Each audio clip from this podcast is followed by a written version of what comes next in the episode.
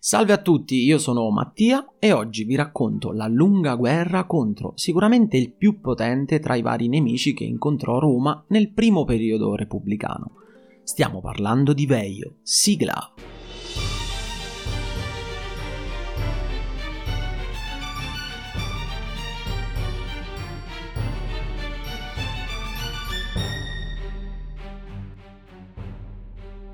Volevo annunciarvi che ho aperto una mia pagina Instagram interamente dedicata a questo podcast, dove pubblicherò contenuti diversi su vari episodi che avete ascoltato.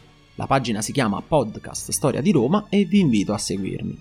Inoltre ho aperto un account Patreon all'indirizzo www.patreon.com slash storia di Roma per chiunque volesse supportarmi o aiutarmi al proseguimento del podcast. Vi preannuncio che la guerra contro la città di Veio possiamo suddividerla in tre grandi guerre, distribuite tutte e tre nell'arco di un secolo, ma che nello specifico dureranno di vera battaglia circa 30 anni, tra assedi, battaglie periodi di tregua. Ci troviamo nel 483 e scoppia la prima guerra contro la città di Veio, che durò 9 anni. Innanzitutto iniziamo nel dire che Veio era una potente città etrusca che si trovava a circa 15 km a nord di Roma e già dall'età regia si ebbero i primi scontri con questa città, sostanzialmente sia perché era una potente realtà vicino l'urbe e sia perché iniziarono a contendersi un punto nevralgico, un punto fondamentale per il commercio del sale, ovvero Fidene, una città che occupava una posizione strategica, all'incrocio di vie commerciali tra i Romani e i Sabini e tra l'Etruria e la Campania, nota inoltre per la fertilità del territorio, dovuta anche alla vicinanza con il Tevere. Dunque i primi scontri abbiamo detto che risalgono addirittura nella Roma monarchica, ma ad un certo punto a partire dal V secolo crebbero per motivi di attrito e dunque lo scontro fu inevitabile. In quel periodo a Roma vi era tra le varie famiglie patrizie romane la gens Fabia, che fu un'antichissima famiglia patrizia romana inclusa fra le cento gentes originarie ricordate dallo storico Tito Livio. Perché vi sto citando questa famiglia? Perché con un discorso di fronte al Senato da parte di un console, appunto della gens Fabia, chiedono a nome della famiglia di poter combattere contro i veienti, ovvero gli abitanti di Veio, e che avrebbero a loro spese mantenuto l'esercito e le vettovaglie che servivano, quindi praticamente senza l'aiuto dello Stato. Tito Livio ci racconta l'apertura delle ostilità fra i Fabi e Veio e vi cito solamente un pezzettino del suo racconto. Noi intendiamo condurre questa guerra come un affare di famiglia, finanziato privatamente, mentre la Repubblica non dovrà impegnare né denaro né uomini ricevettero così grandi segni di gratitudine. In pratica sappiamo già che Roma in quel periodo stava combattendo contro Volsci, Sabini ed Equi, e quindi un ulteriore intervento militare non poteva permetterselo a livello economico. Con questa proposta convincente della gens Fabia invece poteva aprire un nuovo scontro, perché era a spese della nobile famiglia. Il Senato diede l'ok a questa proposta ed il console si preparò già l'indomani per raccogliere uomini e armi. I Fabi si riunirono ed erano, secondo le fonti, 306 uomini, tutti patrizi e tutti membri della loro unica famiglia. Ma in realtà si calcola che le forze messe in campo da, appunto da questa famiglia fossero prossime alle 5.000 unità, quasi un'intera legione, di cui i Fabi probabilmente fornivano la cavalleria, armi e risorse, dato che assieme ai componenti della famiglia si dovettero aggregare, per amore o per forza, anche i numerosi clientes, legati da doveri di aiuto e sostegno reciproci. Partirono osannati dall'intera popolazione. Il console li guidò verso le mura, in direzione di Veio. Inizialmente l'esercito si fermò intorno al fiume Cremera, nei pressi di Fidene, e realizzarono un avamposto, o meglio un piccolo quartier generale, da dove facevano partire azioni di saccheggi e di razzie nei villaggi vicino Veio. I Veienti attaccarono il presidio e un esercito romano, comandato da Lucio Emilio, venne ad aiutare i Fabi. Si ebbe una vera battaglia e gli Etruschi, attaccati prima ancora di essere disposti in formazione, vennero sonoramente battuti.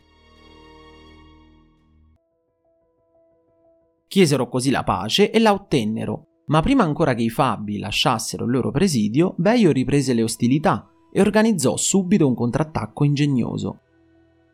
Fecero credere ai romani di non disporre di molti uomini, fecero anche rientrare tutti i contadini che erano intorno alla città e lasciò deserti i piccoli villaggi lasciando anche bestiame e frumento così che i Fabi pensassero che ormai Veio era alle strette e che potevano, con un attacco diretto e veloce, prendere la città, ma così non fu. I romani si lanciarono impavidi sulla città, pensando che non avevano uomini a difesa dopo la loro prima sconfitta, e qui scattò invece un'imboscata dei Veienti, che massacrarono letteralmente gli uomini dei Fabi. Fu una sconfitta tremenda per Roma, che perse nella battaglia del Cremera, siamo nel 474, quindi dopo già nove anni di scontri, quasi un'intera legione e soprattutto tutta la famiglia dei Fabi, di cui rimase solo un superstite, il futuro console Quinto Fabio Vibulano.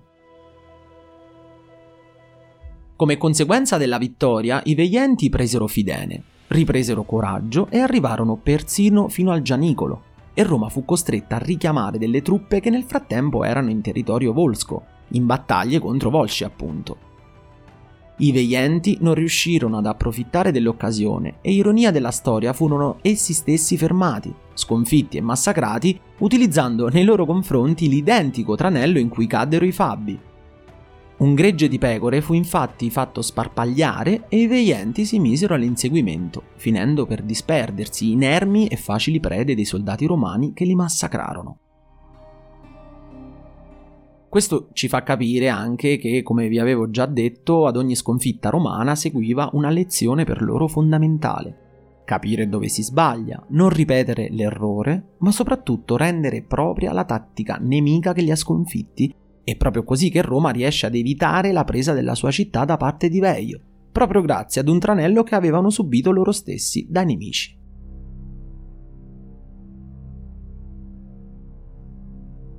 A questo punto siamo in questa situazione.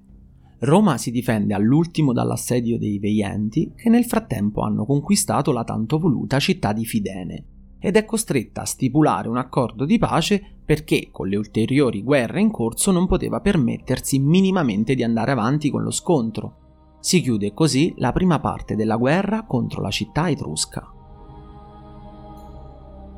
Gli Etruschi non solo avevano il dominio sulla stessa città, ma addirittura uccisero dei messaggeri romani andati lì per motivi e chiarimenti di alcune cose politiche, e questo provocò l'ira e la voglia di vendetta dei romani, e sappiamo che quando i romani volevano vendetta difficilmente non la ottenevano. In questo periodo ricordiamo che stiamo parlando di uno scontro durato all'incirca 30 anni e che Roma combatteva non solo contro Veio ma, ma simultaneamente anche con altri popoli. Questo creerà dei momenti davvero difficili perché molti consoli, che erano anche i capi militari e partecipavano alle battaglie personalmente, morivano. Un periodo in cui venivano sostituiti in continuazione per colpa delle varie guerre in corso, che erano davvero molte. Proprio per questo ci furono momenti in cui veniva eletto un dittatore. Cosa significa? Il dittatore era un magistrato straordinario, eletto dal Senato e dai consoli, se erano vivi, in caso di pericolo assoluto per la città, seguendo un rituale che prevedeva la nomina di notte, in silenzio, in territorio romano. La sua carica non poteva superare i sei mesi e una volta nominato il dittatore a sua volta nominava subito come proprio subalterno il magister equitum, ovvero il comandante della cavalleria. Torniamo a noi perché le ostilità riprendono dopo circa 30 anni di tregua, per via sempre del possesso di Fidene e dell'uccisione dei messaggeri romani. Scoppia così la seconda guerra contro Veio. Siamo nel 437 e durò ben 11 anni. All'inizio Roma muove verso Fidene sotto il comando dell'allora console Furio Fidenate e riesce a sconfiggere in battaglia i Veienti ma in una battaglia che provocò tantissime perdite in termini di vita umana. che quel periodo soprattutto scarseggiava, date le varie guerre che Roma affrontava, e per questo non fu così tanto accolta, ma fu più una vittoria a metà. A dimostrazione che non fu facile è anche perché venne nominato un altro dittatore, che nominò Magister Equitum un certo Lucio Quinzio Cincinnato, figlio del famoso Cincinnato, anche lui un ex dittatore che ebbe un successo straordinario contro gli Equi. Gli Etruschi decisero di rinchiudersi dentro le mura della città di Fidene insieme ad un altro alleato, i Falisci. Ma la città fu conquistata con una guerra di mina, ovvero attraverso gallerie scavate fin sotto le mura avversarie, piazzando numerosi pali di sostegno e tavolati per impedire i crolli, cui si dava fuoco una volta che si fosse ragionevolmente certi di essere arrivati sotto le mura nemiche. Il crollo della galleria provocava anche il crollo delle mura sovrastanti, con una conseguente creazione di una breccia. Con falsi attacchi da quattro diverse direzioni in quattro momenti diversi, i romani coprirono il rumore degli scavi e arrivarono alla rocca. I romani quindi conquistarono Fidene, ma la persero poco dopo. Questo perché i continui scontri contro Equi, Volsci e Sabini non poterono porre l'attenzione alla difesa di Fidene. Roma inviò un esercito che questa volta, anziché essere comandato da consoli, era comandato da tre tribuni militari che erano in disaccordo e utilizzarono tre attacchi differenti che provocarono una sonora sconfitta. Questa sconfitta favorì il ritorno di un altro dittatore, mentre i veienti raccolsero molti volontari etruschi sotto le loro insegne e il popolo di Fidene che fece strage dei coloni romani inviati dopo la caduta della città. Fu deciso dagli Etruschi che era preferibile combattere da Fidene e l'esercito veiente vi fu trasferito. Gli eserciti si scontrarono presso la Porta Collina, una delle porte delle mura serviane, e la battaglia infuriò sotto le mura e i romani riuscirono a resistere e gli attaccanti furono circondati e massacrati. Molti veienti finirono per annegare nel Tevere e i Fidenati successivamente tentarono di resistere nella loro città che però fu nuovamente espugnata e questa volta distrutta. La popolazione fu venduta schiava e Roma non ebbe pietà. Si chiude qui la seconda guerra contro Veio e si aprì vent'anni dopo la terza e ultima guerra, la resa dei conti.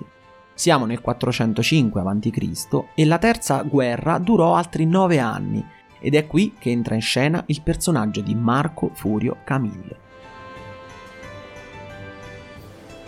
Marco Furio Camillo fu un personaggio molto importante, fu censore, cinque volte dittatore e quindi sempre in guerra immaginate, e fu onorato con il titolo di Pater Patrie, nonché di secondo fondatore di Roma.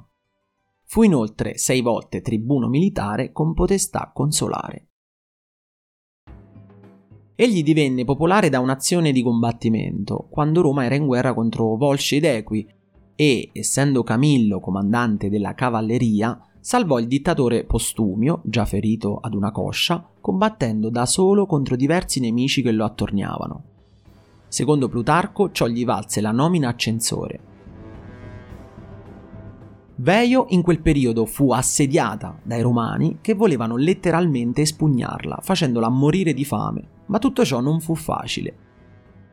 Pensate che l'assedio durò quasi dieci anni e quindi significava che le truppe dovevano restare lì senza tornare per svolgere altre mansioni, come la coltura nei campi, quindi l'agricoltura soprattutto, o partecipare ad altre battaglie che in quel periodo erano diverse, e sia perché nel frattempo altri alleati degli Etruschi mandavano in continuazione piccoli contingenti contro i Romani per cercare di sfiancare l'esercito e costringerlo a togliere l'assedio.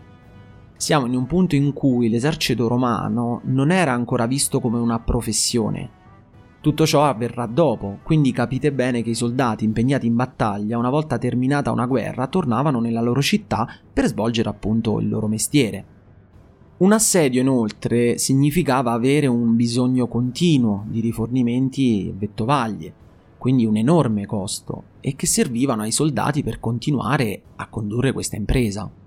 Ma torniamo a noi. Furio Camillo venne eletto di nuovo dittatore durante la guerra contro Veio che, assediata, nel frattempo, con una irruzione notturna, aveva bruciato l'accampamento dei Romani. A questo punto ci fu una dura reazione da parte di Roma e soprattutto dai giovani dell'urbe che chiesero di poter combattere e di non tornare se Veio non fosse stata distrutta completamente. Furio Camillo, dopo essersi coperto le spalle sbaragliando capenati e falisci, intensificò l'assedio su Veio, iniziando anche la costruzione di una galleria sotterranea che arrivava fin sotto la cittadella. Completata l'opera, il dittatore attaccò in più forze e in più punti le mura della città, per dissimulare la presenza di soldati nella galleria sotterranea. Il piano ebbe successo, i romani entrarono nella città di Veio e ci fu un massacro totale. Roma non ebbe pietà dopo un conflitto che, ripetiamo, durò circa 30 anni. Conquistata la città, per evitare ulteriori guerre contro gli irriducibili veienti, Roma rase al suolo Veio, nel vero senso della parola. Una parte del territorio veientano venne assegnata ai cittadini romani. Gli scampati al massacro ottennero la cittadinanza romana e non furono ridotti in schiavitù, ma diedero origine a diverse tribù.